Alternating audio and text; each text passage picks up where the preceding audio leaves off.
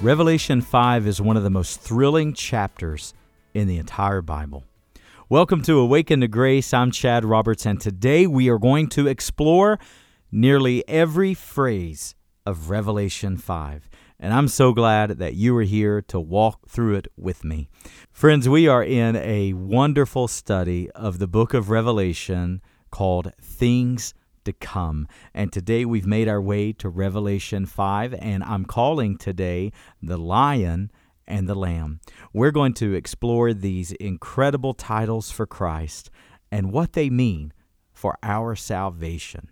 So let's take our Bibles today. Let's go to Revelation 5 and walk with us through this great, thrilling chapter. As I always encourage you, if you've not connected with me in a personal way, I would so love to know who you are. I would love to get a message from you. You know, even though I'm completely blind, I love getting emails. My devices read every email to me. So take a moment and message me this week let me know what you think of Awaken to Grace. Let me know how to pray for you, perhaps what the Lord's doing in your life. I love to know where people are listening from as we are on powerful platforms across all of the United States and Canada and even beyond that. So take a moment, message me this week.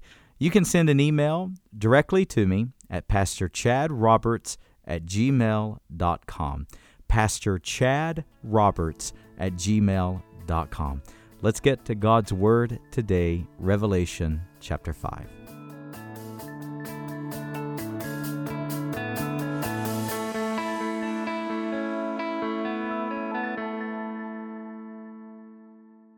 My goal today is again to give you such a familiarity with the book of Revelation that it doesn't feel mysterious to you, that it doesn't feel scary to you, but that its goal, its purpose is to see Jesus Christ as the center of the universe, to see Jesus Christ as sovereign and all powerful and all authoritative, that as the judgments come upon the earth, and that's what we're going to get into from chapter 6 on throughout the book. I believe chapters 4 and 5 is to give God's people a remarkable comfort that God is solely in charge and in control. When there is chaos on the earth, my friend, there is absolute control in heaven. Amen? So let's go, verse 1. Caleb, read it for me and let's pick it apart. Then I saw in the right hand of mm. him who was seated on the throne mm. a scroll written within and on the back. Now, remember what we said last week. John records 70 times throughout the book of Revelation, I saw, or I looked or I beheld. Remember, John is literally seeing these things, and what the Bible says is if anything's going to be true, let it be in the mouth of two or three witnesses. And John is going to give witness. John is going to give witness to the truths of God. And here's the fascinating thing about Revelation to me. Remember, we said last week there are 404 verses in the book of Revelation, and yet there are over 800 allusions to the Old Testament. You will never understand the book of Revelation unless you understand the Old Testament. And just as John is a witness to the truth of God, so the Old Testament is a witness. And today we are going to understand by God's grace and through God's Spirit, we're going to understand chapter 5 because we're going to reach way back into the Old Testament and it's going to be confirmed by John the Apostle and by the Old Testament. 70 times John says, I looked or I saw. Now, what did he see? He saw the throne of God and him seated upon the throne. That is God Almighty. That is God the Father. And John says, remember what we said last week? That the throne was mentioned 14 times alone in chapter 4? And now John is going to continue telling us what he saw. And he sees God Almighty seated on this throne. And the Bible says that in the right hand of God is the scroll written within and written without and sealed seven times. What does that mean? Well, that actually tells us quite a bit, church. First of all, I want you to note that it is written within and without. In ancient times, in, in biblical times, this tells us that what this scroll is, is a legal document.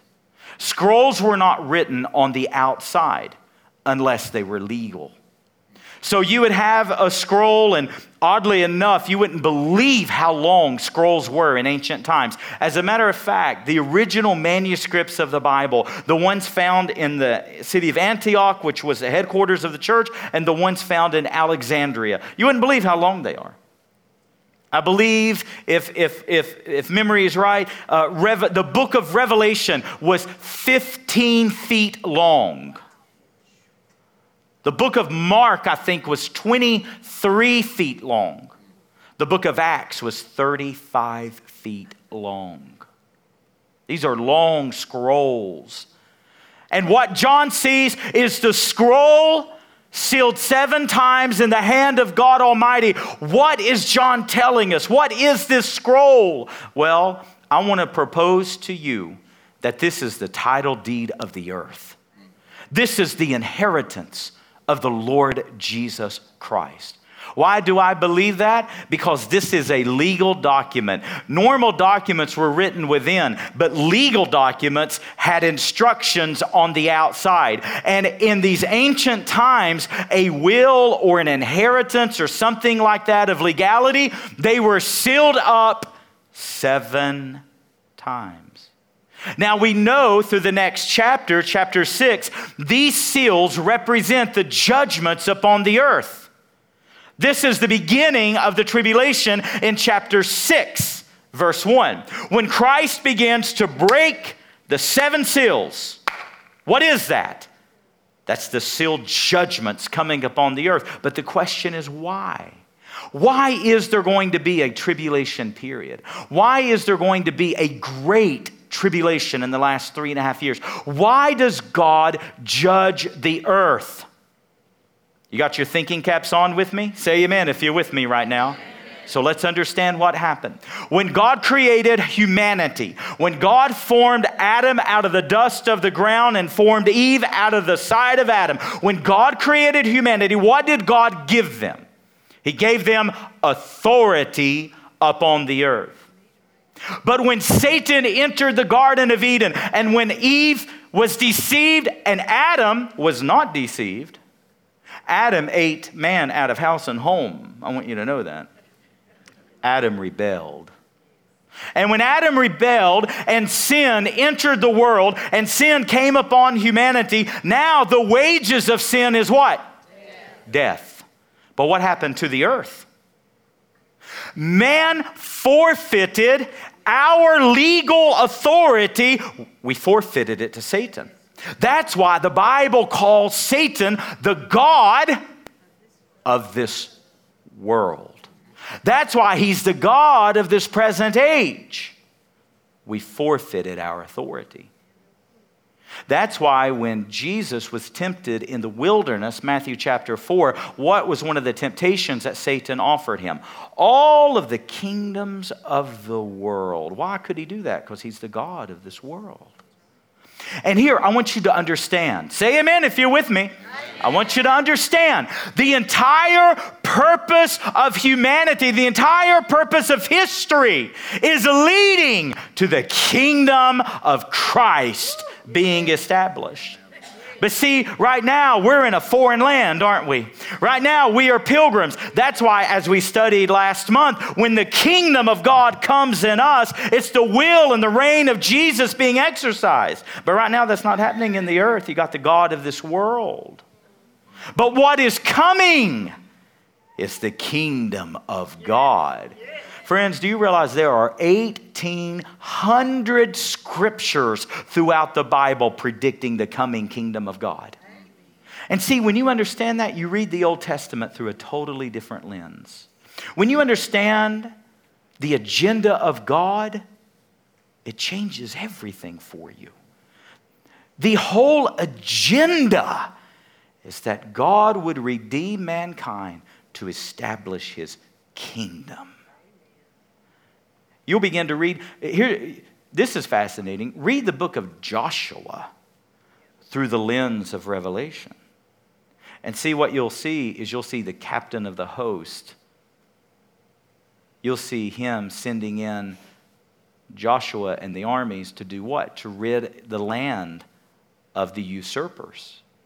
See, right now we live in a land of usurpers. But the whole purpose of this scroll, the whole purpose of God's plan and agenda is to establish His kingdom. And what does He say? He says, in the right hand. You know what the right hand of God always represents throughout all of Scripture? Power and authority. Let me tell you, Satan may be the God of this world, but he's on a very short leash. God has all power and all authority. As a matter of fact, when we get into chapter 6, as we will in a couple of weeks, when we see what's called the four horsemen of the apocalypse, you're going to see a phrase through there over and over. And power was given, authority was granted. Even in Satan's heyday, he is on a short leash, and God is in absolute sovereign control. Amen. The scroll, what is the scroll? We forfeited our authority to Satan. He's now the God of this world. But let me tell you, because Christ overcame that temptation, his kingdom is going to be established. Psalm chapter 2, verses 8 and 9. And we, thank God, is going to be a part of that kingdom. And, and that kingdom is going to be on the earth. See, my friends, that's what. Do, do, do you know why, as humans, we fear death? Not just because of the unknown and the uncertainty that, that is a natural fear. No, do, do you know why we fear death? It's because you and I were never designed to leave the earth. We were designed to live here forever. But what happened? The usurper came. Satan came. And now, what is the purpose of redemption? What is the plan of God? It is to restore the earth, it is for Christ's kingdom to come. Friends, that's what this scroll is. It's the title deed of the earth, it is the inheritance of Christ. Now, look at verse 2 and 3. And I saw a mighty angel proclaiming with a loud voice, who is worthy to open the scroll and break its seals? And no one in heaven or on earth or under the earth was able to open the scroll or to look into it. Now, you talking about a universal search. No one was found in heaven or on earth or under the earth worthy. And here's the key phrase nor able, verse 3. No one was able to handle the title deed of the earth. No one was able to handle this. And what was John's response in verse 4? And I began to weep loudly because no one was found worthy to open the scroll or to look into it. The Greek here, the word loudly in Greek means to convulse John was so upset. This was such an incredible catastrophe that John wept convulsively. Do you know why he wept so so loudly? Friends, what was involved in John's weeping was every sin ever committed upon this earth. Every rape, every murder, every molestation, Every hurt, every death, everything that this world is cursed with its sin. And what John saw was because no one was worthy to open the scroll, the sin, the curse of sin was going to remain upon the earth. What a catastrophe. See, if you and I would ever see sin for what it is, it's more than being bad, it's death. It's calamity, it's separation from God. And John saw it, and John wept with all of his might. Why? Because no one was worthy And no one, verse 3, was able. You should circle that word able because there's major truth here. Read verse 5, please. And one of the elders said to me, Weep no more. Behold, the lion of the tribe of Judah, the root of David, has conquered, so that he can open the scroll and its seven seals. Now, who did we say last week the elders are? Those 24 elders? I argued last week, I believe with all my heart, it is the church of Jesus Christ. I don't believe it's angels, because verse 11 distinguishes them. You see the angels with the elders. Some try to argue that it's both Israel and the church. 12 tribes of Israel, 12 apostles of the church, 24 elders. I don't believe it's Israel because only the blood bought, only the redeemed, only the church of Jesus can sing the new song of verse 9 that we have been ransomed. We've been bought with the blood of Jesus. Friends, this is the church of Jesus Christ. And isn't it interesting that the elders recognized the lion of Judah? Now follow me. Say amen if you're with me. Oh, this is rich right here. Why was no one able? See, again, you'll never understand Revelation without understanding the Old Testament. It's critical. How many of you remember the story of a widow in the Old Testament named Ruth? There is a teaching in the Old Testament called a kinsman redeemer. What is a kinsman redeemer? Follow me for a moment. Ruth was a young lady in the Old Testament. Her mother in law was Naomi, and both of their husbands died.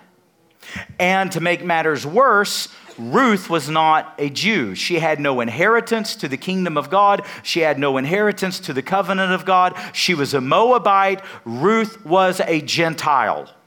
Outside the covenant, outside the promises, outside of hope. And Naomi took her in, but they needed a redeemer. And there was a man in the book of Ruth named Boaz. What a man he was. And Boaz became the kinsman redeemer. He married Ruth and he brought her into the covenant. He brought her into the blessings. He brought her into the provisions. He brought her into the wealth of the covenant of the God of Israel.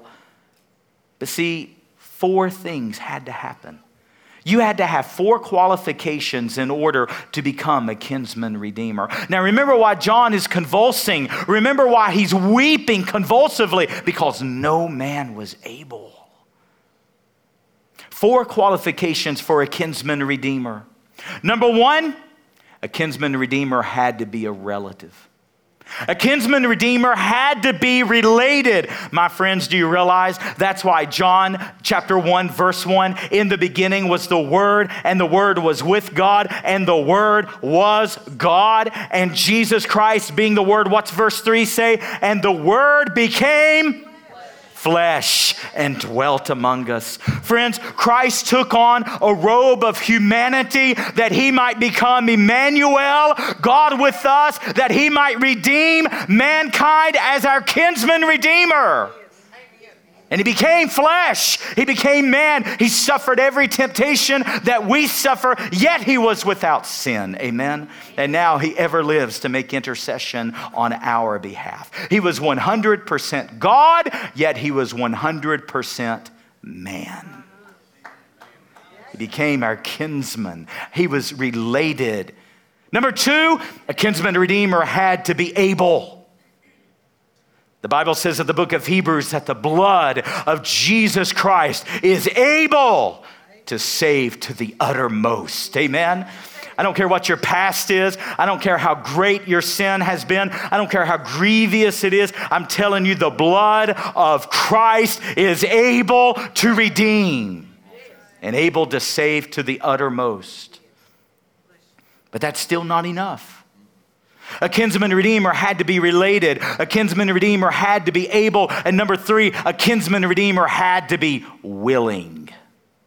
Friends, Not one person murdered the Lord Jesus Christ. He did not lose his life, he freely laid it down. He was led as a lamb to the slaughter. He willingly sacrificed himself that he might become our kinsman, redeemer. Now, can I tell you my favorite one? Number four. A kinsman redeemer had to be a relative. A kinsman redeemer had to be able. He had to be willing. And number four, he had to assume all legal obligations and responsibilities of the beneficiary. Friends, let me tell you what Colossians 2 14 and 15 says. It says that Christ was crucified to the cross. And listen what it says it says, and thus our record of debt, that list of sins that stood against us with all its legal demands, this he set aside, nailing it to the cross. And he put to open shame those principalities and rulers of authority. He stripped them of all power. Amen. Christ assumed our legal debt. He assumed our legal obligations. And see, now when you look at verse 9 and you see the new song that we, the elders, we, the church of Jesus Christ, is singing, You have ransomed us. You have purchased us. Why? Because Christ is our kinsman, redeemer. Amen. And now, when the elder says in verse 5, Weep no more. Hallelujah. Christ is able, and that's why he's worthy. Amen. Verse 5 again, please. And one of the elders said to me, Weep no more. Behold, the lion of the tribe of Judah, the root of David, has conquered so that he can open the scroll and its seven seals. So, what did we say last week? There is a massive shift in the book in chapter 4. This is an interim time period here. In my view, others may not agree with it. I'm not trying to sell to you on my view. I'm trying to show you what I see in the text. You do your own study, you come to your own conclusion. In my view, Revelation 1, 2, and 3 represents the church age. Laodicea is the final church of the church age. I believe we, right now, the universal church collectively, we are the church of Laodicea. And I believe we are in the last of the last days. I argued last week from Scripture, Revelation 4 1. He hears a trumpet 1 Thessalonians 4, 1 Corinthians 15. 1 Thessalonians 4 says that the voice of the archangel and uh, the Lord shall descend, and with a trump we shall be changed from here to there. When John is harpazo, remember we said the verb come up here is harpazo 14 times. Harpazo is mentioned in the New Testament. There are eight harpazos of the Bible, the catching up. Who do we say? Enoch, Elijah, Isaiah, Jesus, Paul, Philip, and John. But listen, Revelation 1, 2, and 3 represents the church age. Think, listen how fascinating. There are 24 titles for Jesus in the first three chapters. All 24 titles are Greek titles. I'll give you an example. We often quote Christ is the Alpha and the Omega, but many people don't know what that means. That's the Greek alphabet. It would be to equivalent to us A to Z, beginning to end. But many people don't realize uh, that's simply the Greek alphabet. Every title for Christ, all 24 titles are Greek. What's that say? This is the time of the Gentiles, Daniel 9, 24, 25, 26, 27. This is the time of the Gentiles. The eyes of Israel are blinded right now.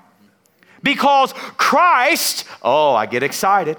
Because Christ is our Boaz taking a Gentile bride. He's our kinsman redeemer.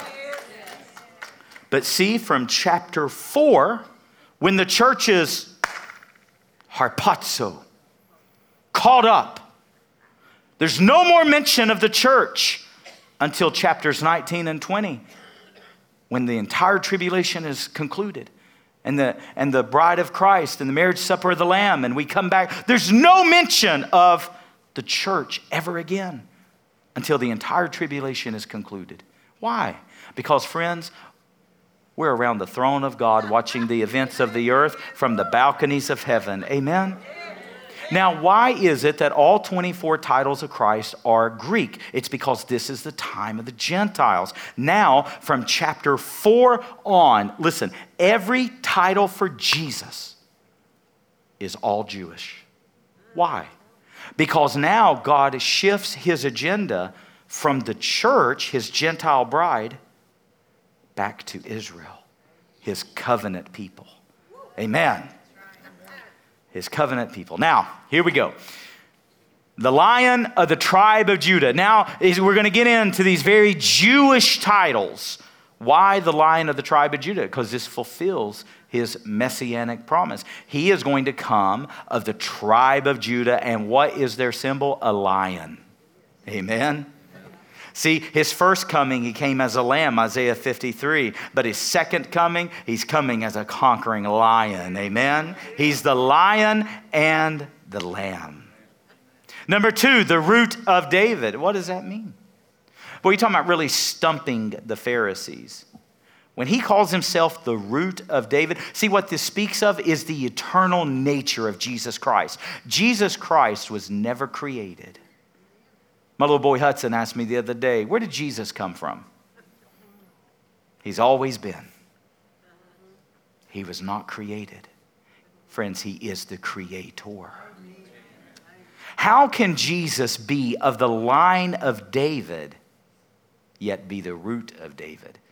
It's saying that He's eternal in His nature. Not only will He always be, friends, He always was.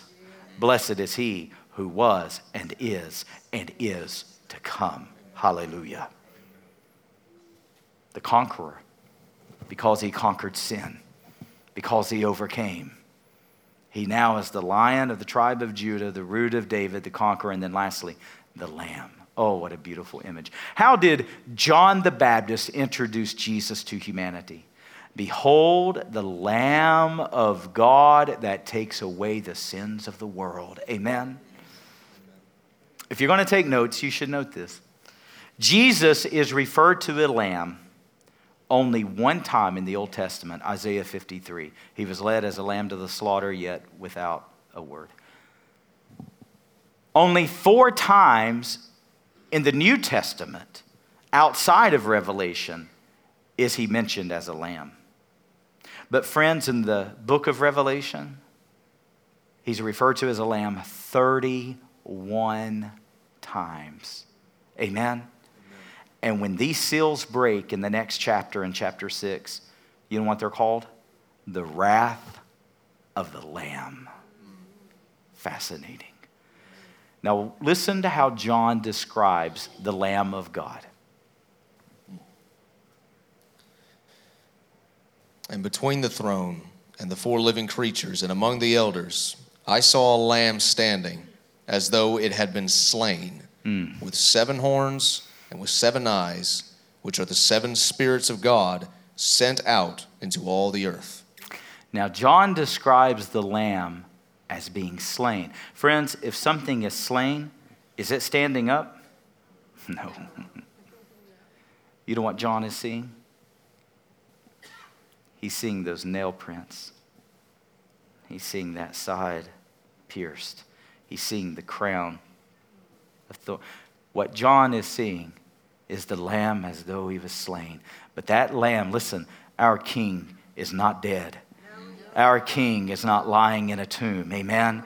He is alive And well, friends, it speaks yet again of the eternal nature of Jesus Christ as a lamb that was slain. Read the verse one more time for me, please.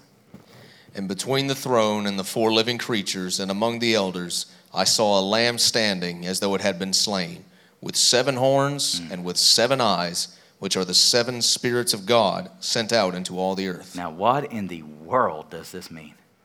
With seven horns, seven eyes, and seven spirits of God. That'd make you scratch your head, won't it? What John is telling us, what this represents. See, again, friends, you have to go back to the Old Testament. 404 verses in Revelation, but 800 allusions to the Old. In the Old Testament, a horn symbolized power. When the Antichrist comes on the scene, and we are weeks away from this, but when we get there, do, do you know how I know that the Antichrist is not going to be some incredibly well known world figure? Because the Bible says that that horn, that little horn, is going to come up little. In other words, obscure. Now, I don't believe that Obama is the Antichrist. Some of you may. You're welcome to have your own opinions of that. But let me just note one thing about Obama. Who had ever heard of him before he ran for president? If you weren't outside of Illinois, who had heard of Senator Obama? And how fast did he rise to power? I believe we could see very, very easily how a man can rise to the world stage like that. Horns always represent power and authority. Now, remember what we said last week God is a God of numbers, right? There's an architecture to the book of Revelation. You can search and search and search and search, and you can come up with list upon list upon list upon list of numbers of seven in the book of Revelation. Why? Because the number seven represents completeness. It represents wholeness. It represents perfection. God is taking his eternal plans, God is taking his eternal decrees, God's taking the history of mankind, and God is bringing it to a completion. And when the Bible says that Christ had seven horns and seven eyes and seven spirits of God, what's all this speak of? The seven horns speak of perfect power. Christ is able and is worthy to open the scroll and break its seals and execute the judgment upon the earth. He's able to. What's the seven eyes speak of? This speaks, if the seven horns means perfect power, the seven eyes speak of perfect knowledge. Remember, we said last week the seven spirits of God. That's not seven individual spirits. Again, you got to know your Old Testament. In the Old Testament, I believe Zechariah, it speaks of the Holy Spirit having his sevenfold ministry. We saw it in chapter 1 with the churches and the lampstand. We saw it last week in chapter 4. Now we see it again in chapter 5. The seven spirits of God speaks of the Holy Spirit and his work upon the earth. And what did we say last week? 1 Thessalonians chapter 2. When is when is that restrainer going to be revealed? See, some Christians foolishly, you know, they try to figure out who the Antichrist is. Don't waste your time trying to figure it out. It's, it's, it's a waste of time because you know what 1 Thessalonians 2 teaches? That man of sin, that man of lawlessness. Oh, by the way, what are we seeing in our country right now? Nothing but lawlessness. Why? Because it's being prepared for the man of lawlessness. But when will that man be revealed? Not until the restrainer has been removed. And who is the restrainer? The Holy Spirit. Why? Because when that harpazo happens, when the Holy Spirit's removed, everybody that's got the Holy Spirit in them, we're gone. I heard one man describe it like this. I thought this was an, uh, a good illustration. He said, Imagine that you had a box filled with screws and all kinds of filth. I mean, just wood chips and mud and just all kinds of junk. If you wanted to extract all the screws out of that large box, imagine you got a magnet and held a powerful magnet over it. What's going to happen to all the screws? They're going to go up. And when Christ descends with a trump, amen, everybody that's got the property of the Holy Ghost inside them, friends, we're harpazo. Amen. I don't even know where I am now in the text. Verse 7. Amen? Amen? Verse 7. And he went and took the scroll from the right hand of him who was seated on the throne. Amen. See, friends, this hasn't happened yet. This has not taken place yet. We are going to be there to witness it. And let me tell you what makes me so sad when Christians shy from the book of Revelation. Let me tell you what makes me so sad when God's people are like, oh, no, no, no. You know, some years ago, I was doing a preaching tour through the Middle East, and I had the, the wonderful opportunity to fly into Athens, Greece, and to leave out of Rome, Italy. Do you think getting ready for that trip, do you think my attitude was, eh, I'll wait till I get there. I'll see what I want to see. I'll just see what's there. I don't know. I, I don't know. No. I planned, I studied, I prepped. I knew everything I wanted to go to and look. Why? Because that's where I was headed. Friends, you need to know the book of Revelation. Because you and I are headed there. Amen? And some of y'all aren't going to have a clue what's going on because you never read it. Anyway, go on. Verse 8. And when he had taken the scroll, the four living creatures and the 24 elders fell down before the Lamb, each holding a harp and golden bowls full of incense, which are the prayers of the saints. So remember, this is going to help you in your study throughout the entire book. God has distinctive groups here. Angels are not the 24 elders. Israel is most certainly not the church. The four living creatures are not animals. What did we say last week? These are cherubims. These are created angelic beings. And, and here's what's going to help you throughout the book. As, as we get into the tribulation period and we study chapters 6 and 7 and 8, 9, 10, 11, 12, 13, 14, 15, 16, as we study uh, the tribulation, you, you think of it like this it's like watching a play, and there are there are the, the curtain is going to close and there are what, what do you call it in a play when, when it's a break? What do you call that? Intermission. So think i was wanting to say admissions but i knew that wasn't right. Intermissions. So what's going to happen throughout the book is so like in chapter 6 it's scenes on the earth. In chapter 7, it's a scene in heaven. chapter 8, we're back on the earth, and so on and so forth. See, to, to a Gentile mind like mine, prophecy is prediction, fulfillment, prediction, fulfillment. Predi- but no, to a Jewish mind, prophecy is pattern. And God speaks in terms of patterns. And if you can find the rhythm and you can figure out the pattern, you're going to understand God's agenda so much better. So, what's going to happen going forward is the, uh, we're going to see scenes on the earth and then a curtain's going to uh, in essence going to go down and then we're going to be in heaven. And then it's going to shift back to the earth and then we're going to be in heaven. Then it's going to shift back to the earth and there's a pattern to it. And here's what's going to help you okay? The four living creatures who are angelic beings every time they speak going forward in the book of Revelation, they're going to speak concerning things on the earth. The elders, which is the church, every time they speak in the book of Revelation, it's concerning scenes in heaven. And there's going to be a flow and there's going to be a pattern to it. Okay? Verse- oh, oh, oh, I'm so sorry, Caleb. I forgot the bowls of incense.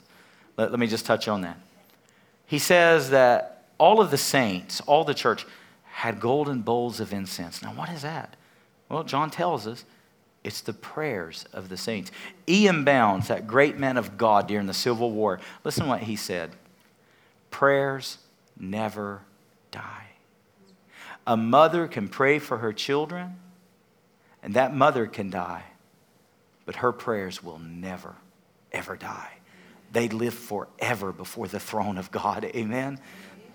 So, precious friend, the next time that Satan tells you, give up, the next time he tells you, prayers, God's not listening, God doesn't care, You've asked God a thousand times and God's not interested. You might as well quit praying. You might as well just stop annoying God. You might as well stop bothering God. No, you go to the book of Revelation and you remind yourself prayer is so precious to God that He preserves them. Amen? Don't ever quit praying. Every prayer meeting we have, friends, we're adding to those great bowls of incense. Amen. You know, I was thinking this morning, this is not Bible an inch. This is just my mind wandering, okay? So don't write it in your notes as though it's commentary, okay? This is not this is not Bible, okay? But I was just thinking when I was getting ready this morning. I thought if all of the saints are given golden bowls, the Bible never tells us how big they are. We have no idea. I don't know. Maybe they're all manufactured the same. Maybe they're all the same size. But here's what I got to thinking when God gives me my bowl, is it only my prayer? I, I don't know. I don't, maybe it's not. I have no idea how God's going to do it. But I thought if it's if God gives me back all of my praying, will my bowl be large or will it be very small? Next verse.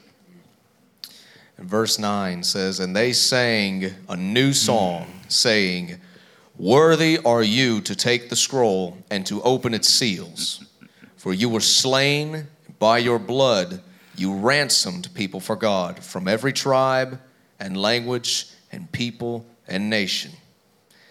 And verse 10 says, And you have made them a kingdom and priests to our God, and they shall reign on the earth. So let's thread this all together. Caleb, read the first phrase or two of verse 9 for me again. Worthy are you to take the scroll and to open its seals. So, why is Christ, remember, no man was found worthy nor able. Christ became our kinsman redeemer. And how did he become our kinsman redeemer? For by your what? Blood. You have done what? Ransomed. You have purchased us. You've bought us. You have redeemed us. Because of that, we, what's our song to the Lord? You are worthy. And friends, why is it a new song? Because the Old Testament saints can't sing it. And because angels cannot sing it. Only the church age can say, We are ransomed by the blood of the Lamb. Amen. And because of that, Christ is able to take what? The scroll, the title deed to the earth. For what purpose? Read it again, verse 10. For what purpose? And you have made them a kingdom and priests to our God, and they shall reign on the earth. To set up his kingdom on the earth, which was the original plan of God. Amen. And you know what we're going to do on the earth? We're going to reign as kings and priests. Only three groups in the Bible have such privilege Melchizedek in the Old Testament, Jesus Christ, the Lamb of God, and his blood bought church. That's it. Verse 11. Verse 11 says, Then I looked and I heard around the throne and the living creatures and the elders the voice of many angels, numbering myriads of myriads and thousands of thousands. And verse 12 says, saying with a loud voice, Worthy is the Lamb who was slain to receive power and wealth and wisdom and might and honor and glory and blessing. Now let's work our way backward right here. What do we say? You'll never exhaust the list of seven in, in, in the book of Revelation. What did what is Christ worthy to receive? Say it again. power, power, wealth, wealth, wisdom, wisdom, might, might, honor, honor, glory, glory, and blessing. and blessing. Friends, that's no coincidence. What's the phrase before that? Worthy is the Lamb who was slain. Verse phrase before that? Then I looked and heard around the throne and the living creatures and the elders and the voice of many angels, numbering myriads of myriads and thousands of thousands. So, see, again, you have the distinctive groups. The church is not Israel, the angels are not the elders, the living creatures are not the church. You have to understand the distinctive groups to understand what's happening throughout the book. And let me note this again, John said, I looked and I saw. And what did he say about those angels? They were what? Loud. Study the sound passages of the book of Re- Study what John heard, and it's fascinating. Now, what is myriad upon myriad? What is that? And we'll, we'll begin to close.